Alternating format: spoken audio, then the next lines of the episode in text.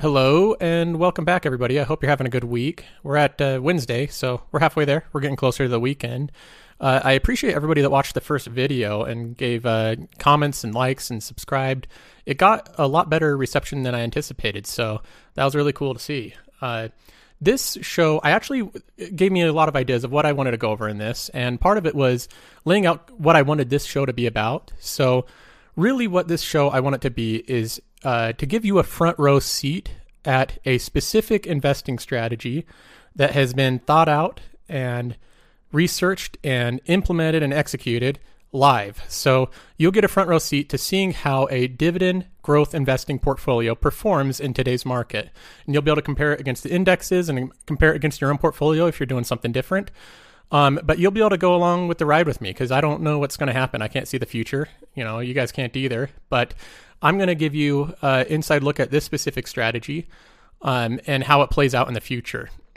For those of you who are not familiar with what what dividend growth investing is, uh, you're probably you're probably somewhat familiar with what dividends are and dividend investing if you're here, but dividend growth investing is a variation of that. So if we look at normal investing, we can go here and look at stocks. Most investing strategies have to deal with growth or value um, Values where you look for a stock that is currently under what its intrinsic value is, and growth is a stock that the company itself is expanding into new industries, new technologies rapidly. So the most popular strategy for like the past seven, eight years has been growth by far, and it's had the best returns as well, which has made some considerable biases towards growth. Uh, you can take stocks like Amazon and Netflix, for example, as some of the best growth stocks. So if we go and look at Amazon, uh, a typical growth strategy, you'll see uh, Amazon at 1638 and you think, well, I bet it's going to go to $2,000 a share. So I'm going to buy as many shares as I can afford right now and wait till it gets up there at $2,000 a share. And that would be a growth strategy. And then once it gets to this point, I think it will level out, so I'll sell it. Uh, that's typically what the most popular type of investing strategy is. Dividend growth strategy is a bit different. It's where instead of focusing on the specifics of your equities growing in appreciation, capital appreciation, all you focus on is your dividend growth, meaning the money you're getting paid out on a monthly and quarterly basis, your cash flow, your constant returning dividends, you want that to be growing. You're not concerned with the capital appreciation of your companies. So the thing that you're going to be tracking most of all is right over here this dividend chart, which this is a monthly chart that tracks the dividends in my portfolio since January of 2018. And you can see considerable growth in the dividends themselves. Now, of course, a lot of this growth in the payment is because I've contributed more, but you also want the companies that are that you're invested in to be paying you more dividends. So that's a quick summary of what dividend growth is and why it differs than normal growth strategy, uh, and there's more to it than that that I can go into, but that's just a really basic overview. Uh, the idea with dividend growth is if you're finding companies that are constantly growing their dividend, they're also going to appreciate with capital appreciation. That will follow, but it's not the thing that you track or focus on. So that's that's what it is in a nutshell. Um, the uh, the thing that you're going to be able to see is this type of strategy played out live on a weekly basis. At least weekly is what I um, have tentatively decided I wanted the uh, the episodes or this you know this channel to be about. Um, so I want it to be maybe once a week on every Wednesday, and I'll dive deep into what I'm doing, the the type of progress I'm seeing, and how it goes, whether it goes good or not good. So uh, I have uh, you know I've looked around and I've seen a lot of different YouTubers on YouTube with investing, and a lot of the channels they're they're giving kind of generic advice. They'll talk about uh, their five favorite stocks, or these are the stocks to buy for 2019, et cetera, et cetera. And I noticed that a, not a lot of them, you actually see them have anything invested. You don't know what their specific strategy is or what their performance is. And their advice kind of falls flat on me because I like to know that people are actually practicing what they preach and that um, I'd rather see something real than just people giving generic advice in hopes that you'll follow their advice. So with this, I'm going to actually give you advice on what I'm doing and you'll be able to see how that plays out. So I'm pretty bought into this. Twenty-seven thousand, you know, it's almost twenty-eight thousand dollars I have in this. That's a lot of my money. So I'm 29 years old, and uh, to me, twenty-eight thousand is a lot of money. Might not be to some people, but Uh, it is for me. So you know that I'm I'm uh, invested in this myself personally, and I uh, am excited to see how it plays out. The other thing that I wanted to touch on was that each episode I'm thinking of going over a few different things. So for this one, for instance, I wanted to go over uh, first of all giving you a simple portfolio update, um, and then I'm going to be responding to a Reddit comment that uh, seems to epitomize some of the arguments that Reddit makes regarding dividends. And then at the very end, what I'll do is go and answer some questions from the previous video that I put up. So, first things first is the update from this week. So, last Wednesday, we can go from one week and see the performance. So, I'm up $73, earned $6.57 in dividends. On, on a one month basis, I have earned $44 and I'm up $1,000. So, a lot of that's capital appreciation. Again, that's not the focus, but you can see it ebb and flow there. Um, as far as all time, with this portfolio, I have it weighted in a way where uh, the safest picks and the ones that are typically the highest yielding are towards the heaviest weighting, with real estate being 33%, bonds being 20, uh, utilities being 14, and so on and so forth. And you can see that the top ones are kind of safe picks. So utilities, bonds, and real estate. I won't say real estate's completely safe, but the ones that I have are safer than uh, mortgage companies. So if I go down the list, I can see my real estate has really been a, a good performing pie in this. Uh, I look at it and Real, Realty Income Corp, which was my top pick going into this, just based off of this strategy alone, has been an extremely good performer. Where I'm up $579 on this company with only 2,300 well, I only invested in like 1800 bucks so far. So I'm up 31% on this company, pretty good return.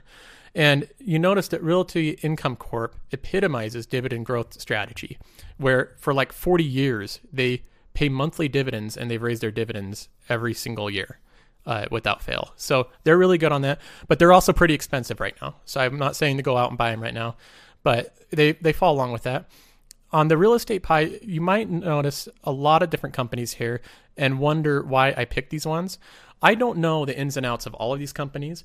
What I do know is that they're all in basically different sectors. So, Realty Income Corp is real estate assets like you'd see Walgreens or Walmart, these standalone buildings that are pretty big. The tenants that they have have long contracts with them and historically do just fine in big recessions. In in 2009 during the recession, they had a 96% occupancy rate. That was the lowest, and usually it's above 98. LTC Properties is a assisted living. Simon Property is a, uh, I believe, just like a generic commercial real estate place that owns lots of strip malls and lots of different things. Uh, Store Capital, same type of thing, high quality commercial real estate. Uh, Welltower is a, I believe it's a healthcare. I believe it's a healthcare one. So I have some in different types of commercial real estate, some in different types of healthcare. Some of them are assisted living, some of them are nursing. Um, and then if I can go, yeah, well, tell healthcare portfolio of almost 1,300 places. So I'm trying to, what I'm trying to do with this is break them up into different sectors within real estate. Main Street Capital, Iron Mountain is a data backup REIT. Um, apartments is obviously residential, not commercial. Um, uh, NLY, Capital is um, is the only well, these two are the ones I just added in, and they're the only two mortgage REITs that I have.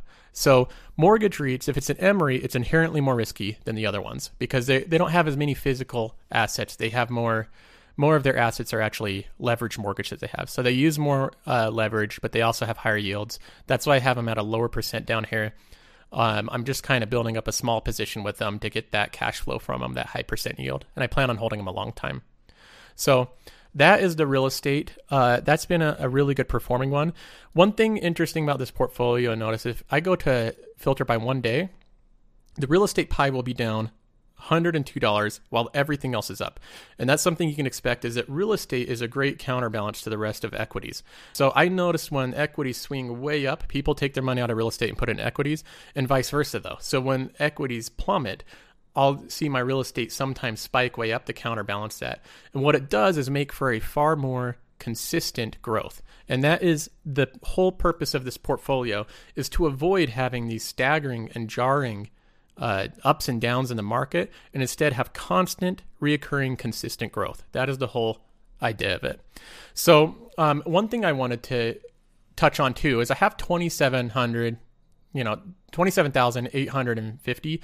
And last week I had 25,600 and or 25,700.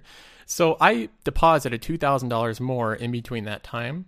Uh, I typically don't put that much in every week. So that was something that I'm, i do maybe once a month at the beginning of the month, sometimes if I have the extra cash. Um, but when you're building up your portfolio, the biggest focus should be uh, depositing what you can, making frequent deposits, and making sure that you, you know, you've heard it before, the cliche to pay yourself first, but really that's what you have to do. If I go to funding, I go and I put in these deposits every every paycheck I put in 250 and then I'll put in 2000, 1500, 1000, 1000. Uh, I'll put in money that I have free at the time, and then I make sure that I guard it and I don't I don't take it out for anything that's not an emergency. And I mean, it has to be like an actual real emergency, not just an unplanned event.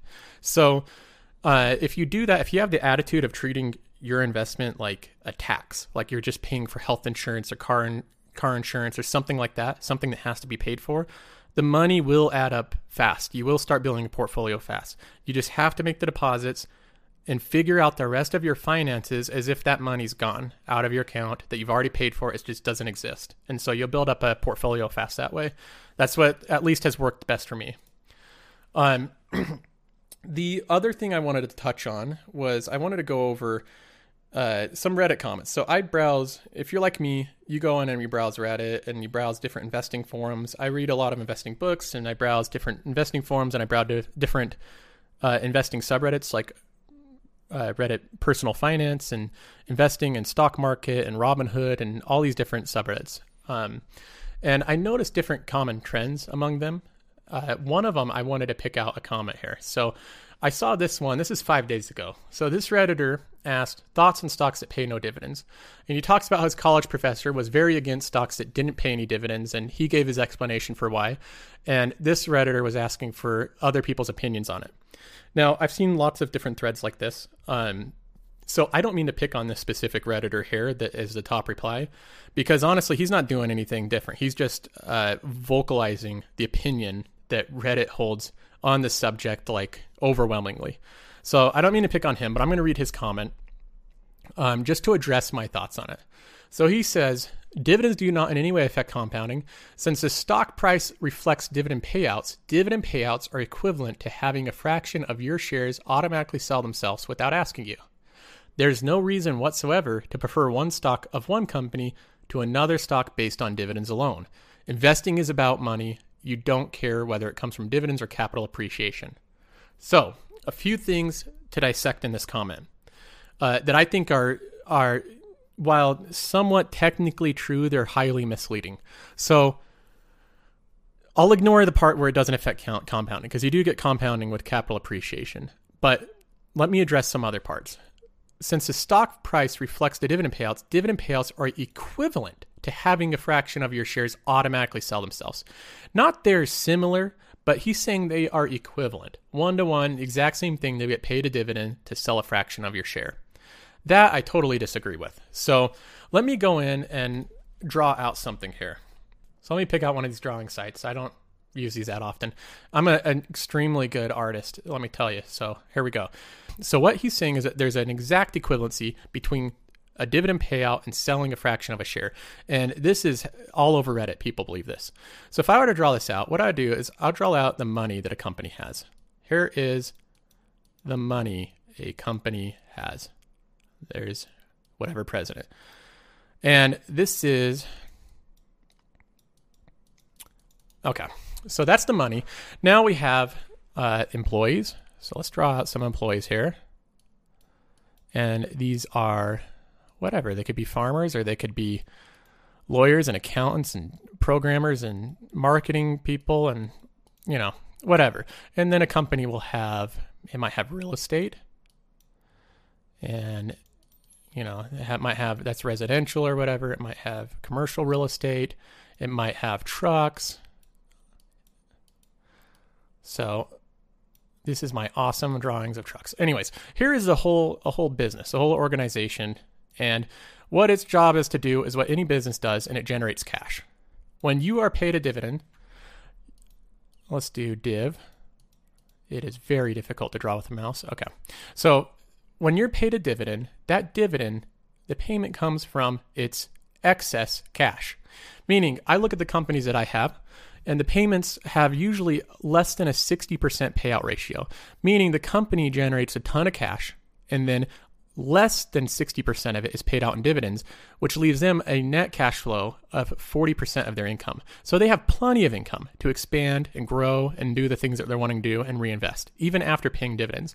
Some companies have, or, you know, they have a higher percentage, uh, but they're either REITs that that's their whole job is just to pay out dividends, or they have lots of debt that is usually temporary.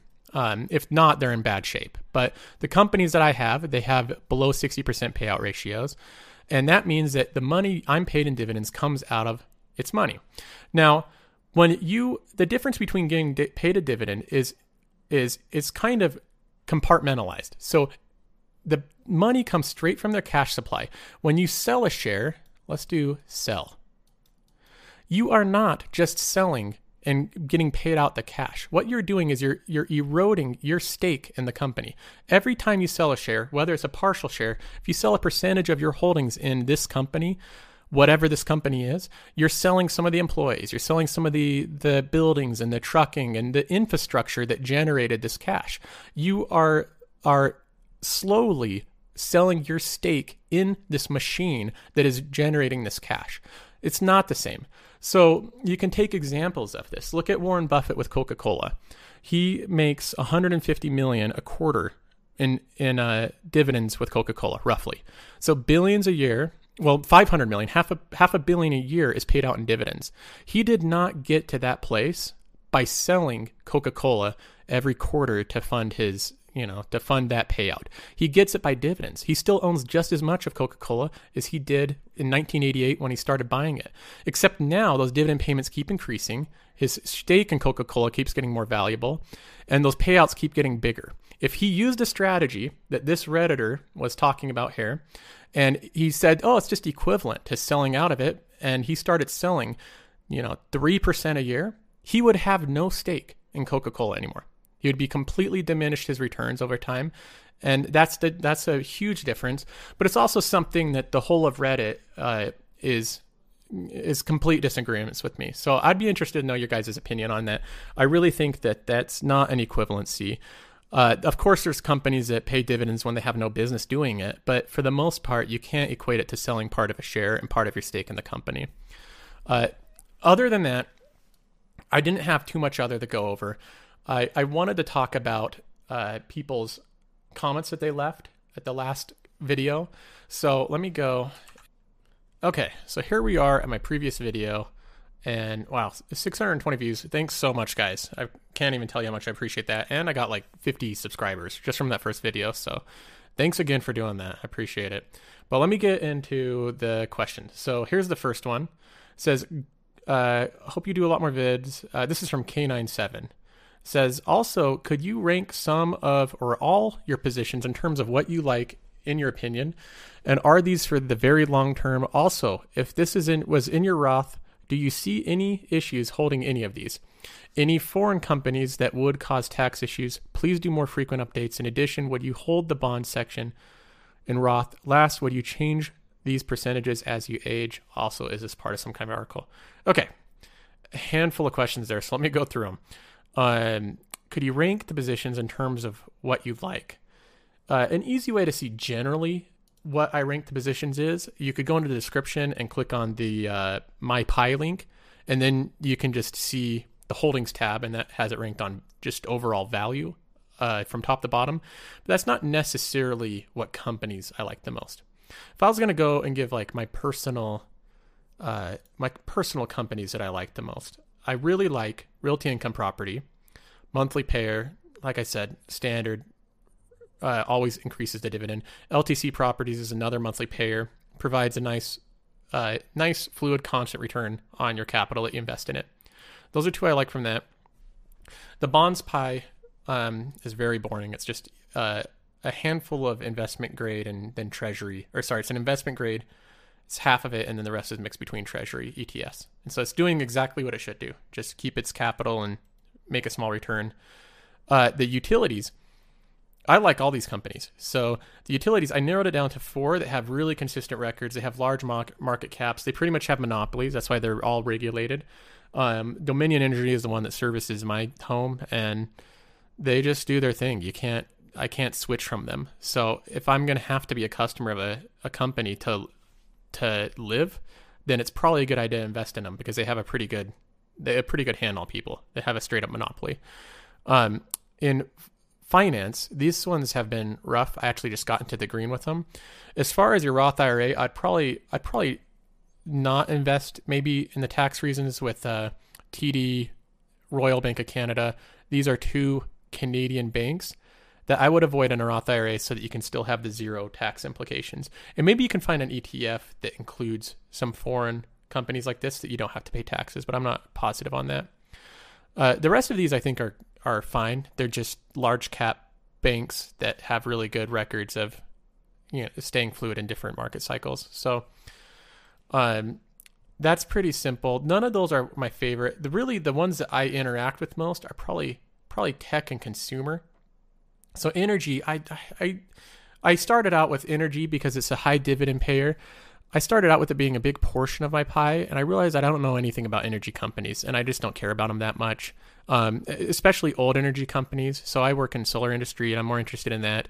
These companies, I know that they've invested in in renewables, but largely they're oil companies, and so I just don't know enough about it. They're they're so cyclical too. Sometimes they'll be worth a lot, sometimes they won't. So I really limited my exposure to it and really cut it down. Um, I kind of it, just don't care to regain that much on them. I'm just using them for dividend cash flow now. So even though some of them are in the red, it's only like 35 bucks. But uh, consumer are a lot of my personal picks. So with one caveat. So here's Costco is one of my all-time favorite companies. It already I think does so much right. It already has a membership business, really low uh, attrition rate on that, meaning people don't cancel their memberships that often. They expand really well. They already have like $15 an hour minimum wage, so that's not a threat to them. Automation's not really a threat to them. Uh, they they put their buildings in places where there's lots of homes and people that earn uh, stable careers. I think it's just a great business. And as long as I enjoy shopping there, I'm going to keep owning that. Uh, same type of situation Home Depot. I can't step foot in that store without spending like 200 bucks. So I either uh, thought I'd buy into that one, and that one has been been pretty good so far. And then just down the line, Target, Nike, Coca Cola. These are all pretty basic. Comcast is the only company that I'd say that I'm invested in that I actively don't like at all. Uh, but again, it's a type of thing where it's literally the only option if I want high speed internet. So I feel like as long as I'm having to pay a company whatever it wants because they have a monopoly, I may as well make some money by the money they're paying out to their shareholders. Um, they do own some st- some assets that I don't mind as much, like NBC and some other things, but I really don't like their internet side of the business as far as from a consumer perspective. But you know, it's gone up 18% since I bought it, and I just haven't had a reason to sell it. So I'm going to wait until I'm gonna wait until that one goes down, uh, or, I'm gonna wait until that one actually cuts their dividend before selling it. Um, Disney, I really love as a company, uh, total opposite, and and they have stayed pretty flat from when I bought them. They're coming out with a streaming service this year that uh, is going to be super cheap when they start, like five bucks a month, and they'll have a lot of Disney assets on it. I'm guessing they're going to follow the strategy of trying to get 50 million subscribers and then upping the price once they have a lot of market share but that's something to look for. None of these companies I have a whole lot of money in, so it doesn't really matter what I rank them. I mean, it's from 170 bucks to 65. Then Estee Lauder and Texas Roadhouse. I wanted exposure to one food chain, and Texas Roadhouse is one that I decided to go with because it's always packed where I'm at, at least. So, uh, and Estee Lauder is a pretty resistant to recessions makeup company. So they're kind of one of the kings of makeup or queens, I guess. Now, tech, um, lowest percentage. I have it set at 2%, which is totally opposite of what most portfolios would have. You know, a lot of the uh, people my age, 29 and younger, you know, 18 to 29, 18 to 30 or whatever, they have a lot of their money in tech because it's it's taken over the world now. It just doesn't fit well with this strategy. Tech doesn't is more of a growth play. You're looking for companies that are going to expand and take market share. Usually they have a ton of debt. They have no room for for distributing capital. So the companies that I have are ones that are already pretty mature, like Microsoft, Apple, Visa, Broadcom, and Cisco. These are already pretty mature companies. They they still have room to grow, but not nearly as if you go find a smaller tech company that still has you know 2% market saturation. None of these are like that. And they pay a pretty low yield. So I believe this is the only one. It's like under 2% yield. So I try to limit my exposure to this. Um, I do want some tech exposure, but it's just not the focus of this portfolio. Tech is so cyclical. A company that is huge today can be nothing in five to 10 years. So we've seen that happen a lot. And I think the turnover rate of big companies is less frequent in different industries. Like real estate, I just don't see buildings changing and evolving as much as tech does. Buildings and real estate just stay the same for decades. So uh, that's why I've weighted it that way. Is if you're invested in tech, you have to be constantly looking at your holdings and deciding when to buy and sell because the market moves really fast that way, and that is not in that's not in conjunction with what I'm trying to do at all. So that I hope that answers that question. Let me go back to this page. We can go through a couple more of these. And are these for very long term? Yes, these are for very long term. Also, if you were to do a Roth issue with these holdings, like I said, the the Canadian banks are the only foreign ones that I have. I think Canada has a really good banking system. Other than that, I don't hold any real foreign companies. Uh, I just don't see a lot of a lot of need to when you're in the U.S. You have so many great companies in so many different sectors that there has to be something really great foreign to even look at because um, they're just added know-how of I don't live there. I don't know what they're doing. So, um, other than that, please do more frequent updates. In addition, would you hold the bond section in a Roth? Uh, I probably would. Yeah, I, I would hold a bond section of 20% in my Roth. I know it's super long term, but still, if you have $100,000 in your Roth, you don't need to be super ultra aggressive. Bonds help in giving constant income and and there's a I can share the link to it in the description. I, I can't think of the URL right now, but there's a chart that shows when you add 20% bonds into a portfolio, Vanguard has this. They did a study on it, and they found that 20% of bonds greatly reduces the amount of volatility in the portfolio by only tiny slightly reducing the performance meaning that you get rid of these huge swings in your portfolio while only the cost of like you know a 1% return over a decade time or something like that. So i think it's worth it to have some of it in it. You can also just go ultra aggressive if you want but i don't see a problem with that. Um in it uh let's see. And would you change anything on a roth? A roth would actually work better for this portfolio so a lot of things that you pay some of these things are what's called qualified dividends. So if it's just like a normal company like Apple pays a dividend and you've held that company for over a six month period, you're going to get a qualified dividend, which will be taxed at capital rates gains. And then some of them, about half of mine, are probably taxed at my normal income, especially the real estate. So when you have it in a Roth, you're not paying any taxes on any dividends. So I think dividends are great to have in a Roth IRA. I would have, if I could, this whole portfolio in a Roth IRA the issue is, is I started this portfolio in 2008. It has $27,000 in it. So there's no way with a, a cap of 5,000 that I could even get close to this contribution rate. So I'm kind of limited in the Roth and how much I can contribute. So I say you definitely could have this portfolio in a Roth IRA. If you have less money to contribute and a Roth is kind of the only thing that you're doing towards your retirement, this would be a fine portfolio. Um, to, to do as far as tax is concerned. The strategy and stuff, that's up to you, your own risks. But as far as taxes are concerned, this would be um, a great portfolio because you're getting paid lots of dividends that are normally heavily taxed that are you're completely sheltered from in a Roth. One thing I'll say about real estate is, of course, you pay a higher tax. You pay just normal income tax on REITs, but part of the reason why is REITs are treated really well with taxes before you have to pay taxes on them. So they have mandatory requirements to pay out 90% of their income in tax or in dividends and then they don't have to pay taxes. So you're really when most companies are paying paying all their uh, all their taxes, REITs avoid a lot of those. So even though you pay a little bit more taxes, you got to know that it's only been taxed once that way. So it's not as bad as as uh, people make it out to be. That's what I'm trying to say. Um, let's go back and look at another one.